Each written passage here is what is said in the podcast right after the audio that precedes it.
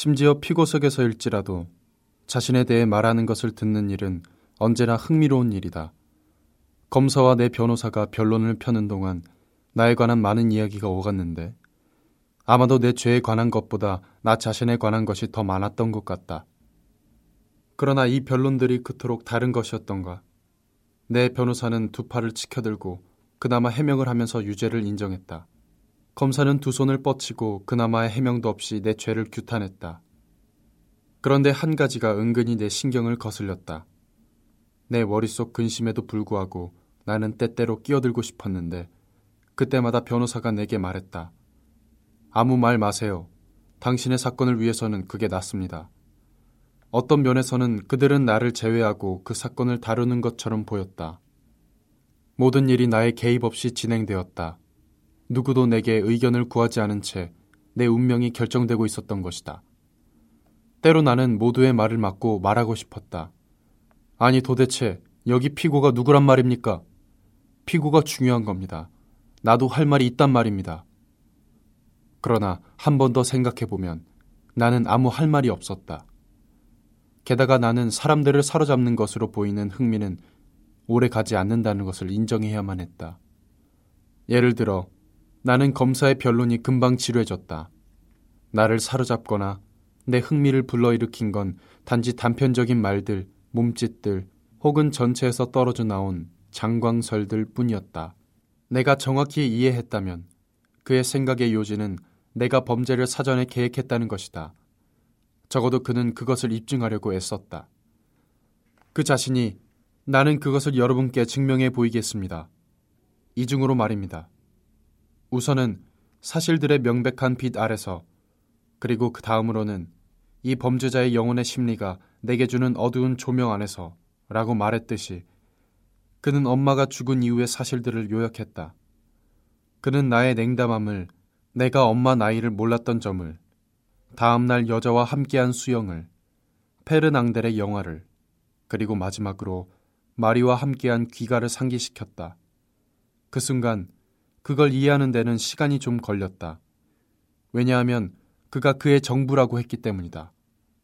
그러나 내게 그녀는 그냥 말이었다. 그 다음으로 그는 레몬과의 일로 넘어갔다.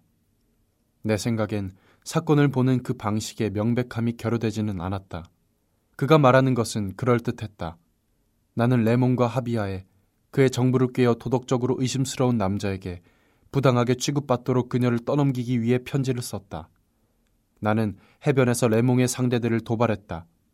레몽은 부상을 당했다. 나는 레몽에게 그의 권총을 달라고 요청했다. 나는 그것을 사용할 의도로 혼자서 돌아왔다. 나는 계획대로 아랍인을 쏘았다. 나는 기다렸다. 그리고 일이 제대로 되었는지 확실히 하기 위해 네 발을 더 쏘았다. 침착하게, 확실하게, 말하자면 의도적으로.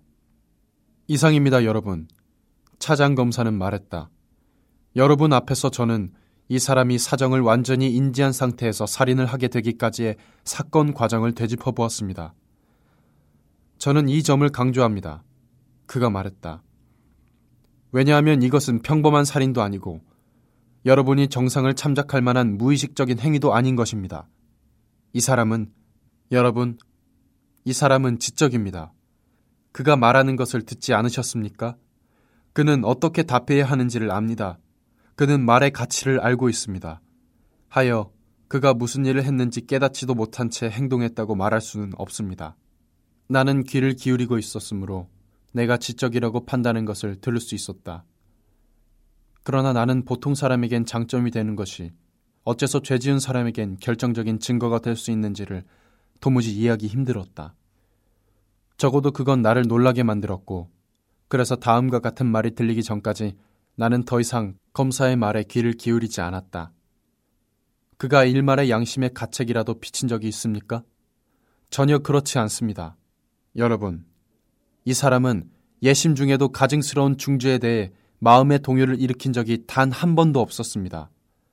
바로 그때 그는 내게로 몸을 돌려 손가락으로 나를 가리키며 계속해서 공격을 해댔는데 사실 왜 그러는지를 잘 이해할 수 없었다. 물론 나는 그가 일리가 있다는 것을 인정하지 않을 수 없었다. 나는 내가 저지른 일에 대해 크게 뉘우치지는 않았다. 그러나 그의 그토록 악착 같은 모습에는 놀랐다.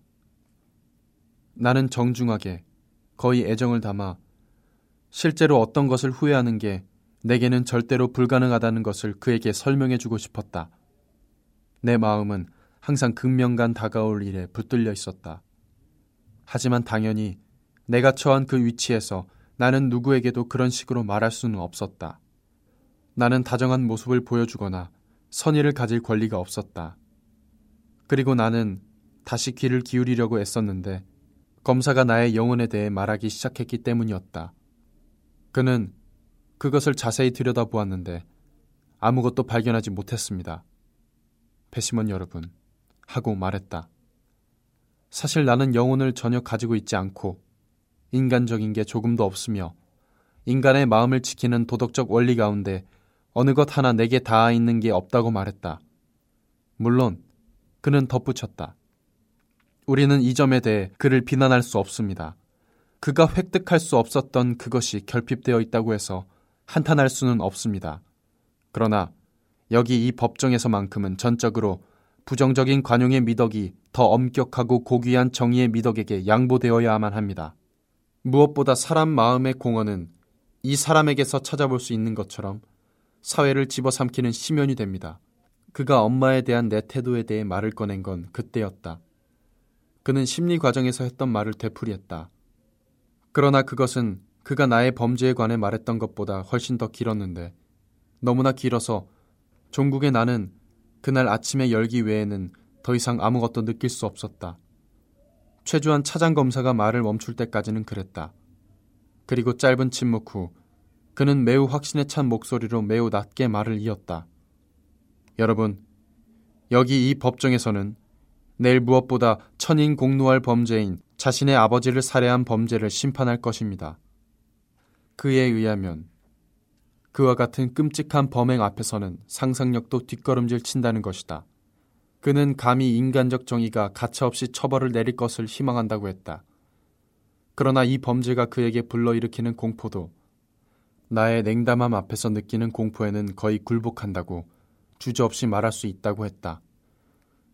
또한 그에 따르면 도덕적으로 자신의 어머니를 죽인 사람은 자신의 생명의 창조자에게 사력의 손을 뻗친 사내와 동급으로 인간 사회로부터 스스로를 절연시킨다. 아무튼 전자는 후자의 행위에 초석이 되어주고 어느 정도 전조가 되며 그것들을 정당화시킨다는 것이다. 저는 확신합니다, 여러분. 그는 목청을 높여 덧붙였다. 저 피고석에 앉아있는 저 사람이 내일 이 법정에서 재판을 받을 살인범과 역시 같은 죄인이라고 말한다 해도 여러분은 제 생각이 너무 과하다고 여기지 않으실 겁니다. 따라서 그는 처벌받아 마땅합니다. 여기서 검사는 땀으로 번들거리는 그의 얼굴을 닦았다. 그는 마침내 그의 의무는 고통스러운 것이지만 단호하게 감행할 것이라고 말했다. 그는 선언했다.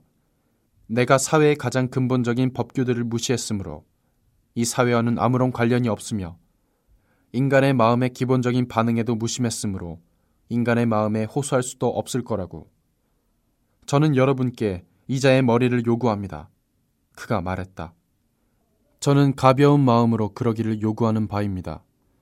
왜냐하면 이미 오랜 경력을 쌓으면서 사형 선고를 요청해야 하는 경우가 있었지만 절대적이고 성스러운 명령의 자각과 괴물밖에는 읽히지 않는 이 남자의 얼굴 앞에서 제가 느끼는 공포로 인해 결코 오늘만큼 이 고통스러운 의무가 마땅하고 형평에 맞고 명백하다고 느낀 적이 없었기 때문입니다. 검사가 다시 앉았을 때 제법 긴 침묵이 흘렀다. 나는 더위와 놀라움으로 어지러웠다. 재판장이 살짝 헛기침을 하고는 매우 낮은 목소리로 내게 혹시 덧붙여 할 말이 있느냐고 물었다. 나는 말을 하고 싶었기에 일어서서 하지만 거의 되는 대로 그 아랍인을 죽일 의도가 없었다고 말했다. 재판장은 그것도 하나의 주장이라며 지금까지 그는 내 변론의 방편을 잘 파악하지 못했으므로 내 변호사의 말을 듣기 전에 내가 내 행동을 일으킨 동기를 분명하게 밝히면 좋겠다고 답했다. 내 말은 두서가 없었는데 내가 듣기에도 얼마나 터무니없는지 알면서도 나는 불쑥 내뱉었다. 그것은 태양 때문이었다고. 법정에 웃음이 일었다. 내 변호사가 어깨를 으쓱했고 즉시 발언권이 주어졌다. 그러나 그는 시간도 늦었으며 또 몇 시간이 걸릴 테니 공판을 오후까지 연기해 줄 것을 요청했다. 법정은 거기에 동의했다. 그날 오후 커다란 팬들이 여전히 법정의 무거운 공기를 휘저으며 돌아가고 배심원들의 다양한 색깔의 작은 부채들도 전부 일정하게 움직이고 있었다. 내 변호사의 변론은 결코 끝날 것 같지 않았다. 그런데 어느 순간 나는 귀를 기울였는데 내가 사람을 죽인 것은 사실이다 라고 그가 말했기 때문이다. 그 후 그는 나에 관해 말할 때마다 같은 어조로 내가 라고 말했다. 나는 완전히 어리둥절해졌다. 나는 교도관 중 한 명에게 몸을 굽혀 그가 그렇게 하는 이유가 뭐냐고 물었다. 그는 나에게 입을 다물라고 하고는 잠시 후에 덧붙였다. 모든 변호사들이 그렇게 해요. 나는 그것이 나를 이 사건에서 더욱 멀어지게 하고 나를 제로로 만들어버리고 어떤 의미에서는 나를 대체시킨다고 생각했다. 그러나 이미 나는 그 법정으로부터 아주 멀리 떨어져 있었다는 느낌이 든다. 게다가 내 변호사도 내겐 터무니없어 보였다. 그는 도발에 대해 황급히 변론한 다음 그 역시 내 영혼에 대해서 얘기했다. 그러나 그는 검사에 비해 능력이 훨씬 떨어져 보였다. 나 역시 이 사람의 영혼을 자세히 들여다보았습니다만 검찰청의 훌륭한 대리인과 달리 저는 무언가를 발견했고 거기서 명백히 무언가를 읽어냈다고 말할 수 있습니다. 하고 그가 말했다. 그가 거기서 읽은 것은 내가 착한 사람이고 꾸준하고 지침없이 일하는 근로자로서 자신을 고용한 회사에 충실하고 모든 사람에게 사랑을 받았으며 타인의 불행을 동정할 줄 아는 사람이었다는 것이다. 그에게 있어서 나는 가능한 오래 그의 어머니를 부양했던 모범적인 아들이었다. 마지막으로 나는 내 재력으로 연로한 어머니에게 드릴 수 없었던 안락함을 양로원이 제공해 주길 희망했다. 그는 덧붙였다. 여러분, 나는 이 양로원에 대해 그렇게 많은 말들이 오가는 것에 대해 놀랐습니다. 왜냐하면 결국엔 이러한 시설들의 유용성과 중용성을 증명하는 것이 필요하다면 그것을 지원하는 곳이 바로 국가 자체라는 사실을 말해야만 할 것이기 때문입니다. 다만 그는 장례식에 관해서는 언급하지 않았고 나는 그 점이 그의 변론에서 부족한 부분이라고 생각했다. 그러나 그 모든 장광설들, 나의 영혼에 대해 사람들이 이야기하던 그 모든 날들과 그 끝없는 시간 때문에 나는 모든 것이 무색에 물이 된 것 같은 인상을 받았고 그 속에서 현기증을 느꼈다. 종래 내가 기억하는 거라곤 내 변호사가 말을 계속하는 동안 아이스크림 장수가 부는 나팔 소리가 거리에서부터 온 방들과 법정에 거쳐 나에게까지 울려 퍼졌다는 것뿐이었다. 더 이상 내게 속하지는 않지만 가장 사소하고도 절대 지워지지 않을 기쁨을 주었던 추억들이 나를 엄습했다.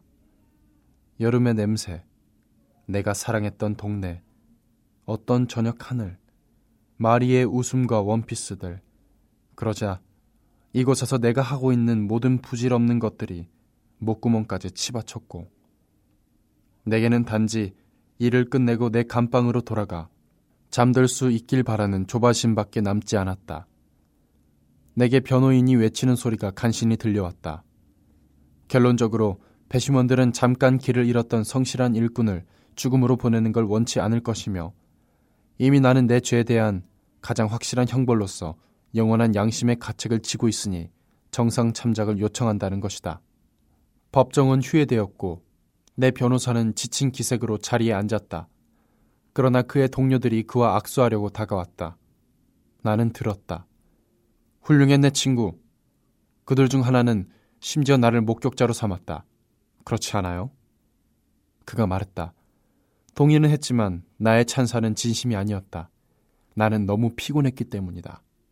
그럼에도 바깥에서 날이 저물고 있어서 열기는 누그러져 있었다. 들려오는 거리의 몇몇 소음으로부터 나는 저녁의 아득함을 알아차렸다. 우리는 여기에서 모두 기다리고 있었다. 우리가 함께 기다리고 있는 것은 오로지 나와 관련된 것이었다. 나는 다시 장례를 둘러보았다. 모든 것이 첫날과 같은 상태였다. 나는 회색 재킷을 입은 기자와 로봇 여자의 시선과 마주쳤다. 그러자 재판이 진행되는 내내 나의 시선이 마리를 찾으려 하지 않았다는 것에 생각이 미쳤다. 내가 그녀를 잊고 있었던 건 아니었으나 할 일이 너무 많았던 것이다. 셀레스트와 레몽 사이에 있는 그녀가 보였다. 그녀는 마침내 라고 말하는 듯 조그만 손짓을 했다. 그녀의 얼굴은 살짝 걱정스러운 미소를 띠고 있었다. 그러나 내 가슴은 다쳐버린 것 같았고 나는 그녀의 미소에 답할 수조차 없었다. 재판이 재개되었다. 신속하게 일련의 질문들이 배심원들에게 낭독되었다. 나는 살인죄, 계획적인, 정상참작 등의 말을 들었다. 배심원들이 퇴장하고 나는 예전에 대기했던 작은 방으로 끌려나왔다. 내 변호사가 나를 따라 들어왔다. 그는 매우 수다스럽게 일찍이 보이지 않았던 자신감과 다정함을 담아 내게 말했다. 모든 것이 잘 되어서 내가 몇 년간의 금고형이나 징역형에 처해지는 것으로 끝날 것 같다고. 나는 그에게 만약에 불리한 판결이 나면 그것을 뒤엎을 기회가 있는지 물었다. 그는 없다고 말했다. 배심원들의 심기를 거스르지 않기 위해 어떠한 법률적 주장도 내놓지 않은 게 그의 전략이었다는 것이다. 그는 아무 이유 없이 그처럼 판결을 철회하지는 않는다고 설명했다. 그것은 명백해 보였고 나는 그의 논리를 수긍했다. 냉정하게 보면 그것은 완전히 자연스러운 것이었다. 반대의 경우라면 쓸데없는 서류 작업이 너무 많아질 테니까. 내 변호사가 말했다. 아무튼 항소가 있습니다. 하지만 저는 좋은 결과가 나오리라고 확신합니다. 우리는 매우 오랫동안 기다렸는데 얼추 45분 정도는 된 것 같다고 나는 생각했다. 그 즈음에 종이 울렸다. 내 변호사는 나를 떠나면서 말했다. 배심원 측 대표가 답변서를 낭독할 거예요. 당신은 판결을 선고할 때나 들여보내질 겁니다. 문들이 꽝 닫혔다. 사람들이 계단을 뛰어다녔으나 그들이 가까이 있는지 혹은 멀리 있는지 알 수 없었다. 그러고 나서 법정 안에서 무언가를 읽는 어렴풋한 목소리가 들려왔다. 다시 종이 울리고 피고석의 문이 열렸을 때 나를 엄습한 것은 법정 안의 침묵. 그 침묵과 젊은 기자가 눈길을 돌리는 것을 확인했을 때 내가 받은 이상한 느낌이었다. 나는 마리가 있는 쪽을 볼 수 없었다. 그럴 시간이 없었다. 재판장이 이상한 투로 프랑스 국민의 이름으로 공공광장에서 내 머리가 잘리게 될 것이라고 말했기 때문이다. 그때 나는 내가 모든 사람들의 얼굴에서 읽었던 감정을 알아차렸던 것 같다. 그것은 배려 같은 것이었다고 나는 확신한다. 경찰들은 나를 아주 부드럽게 대했다.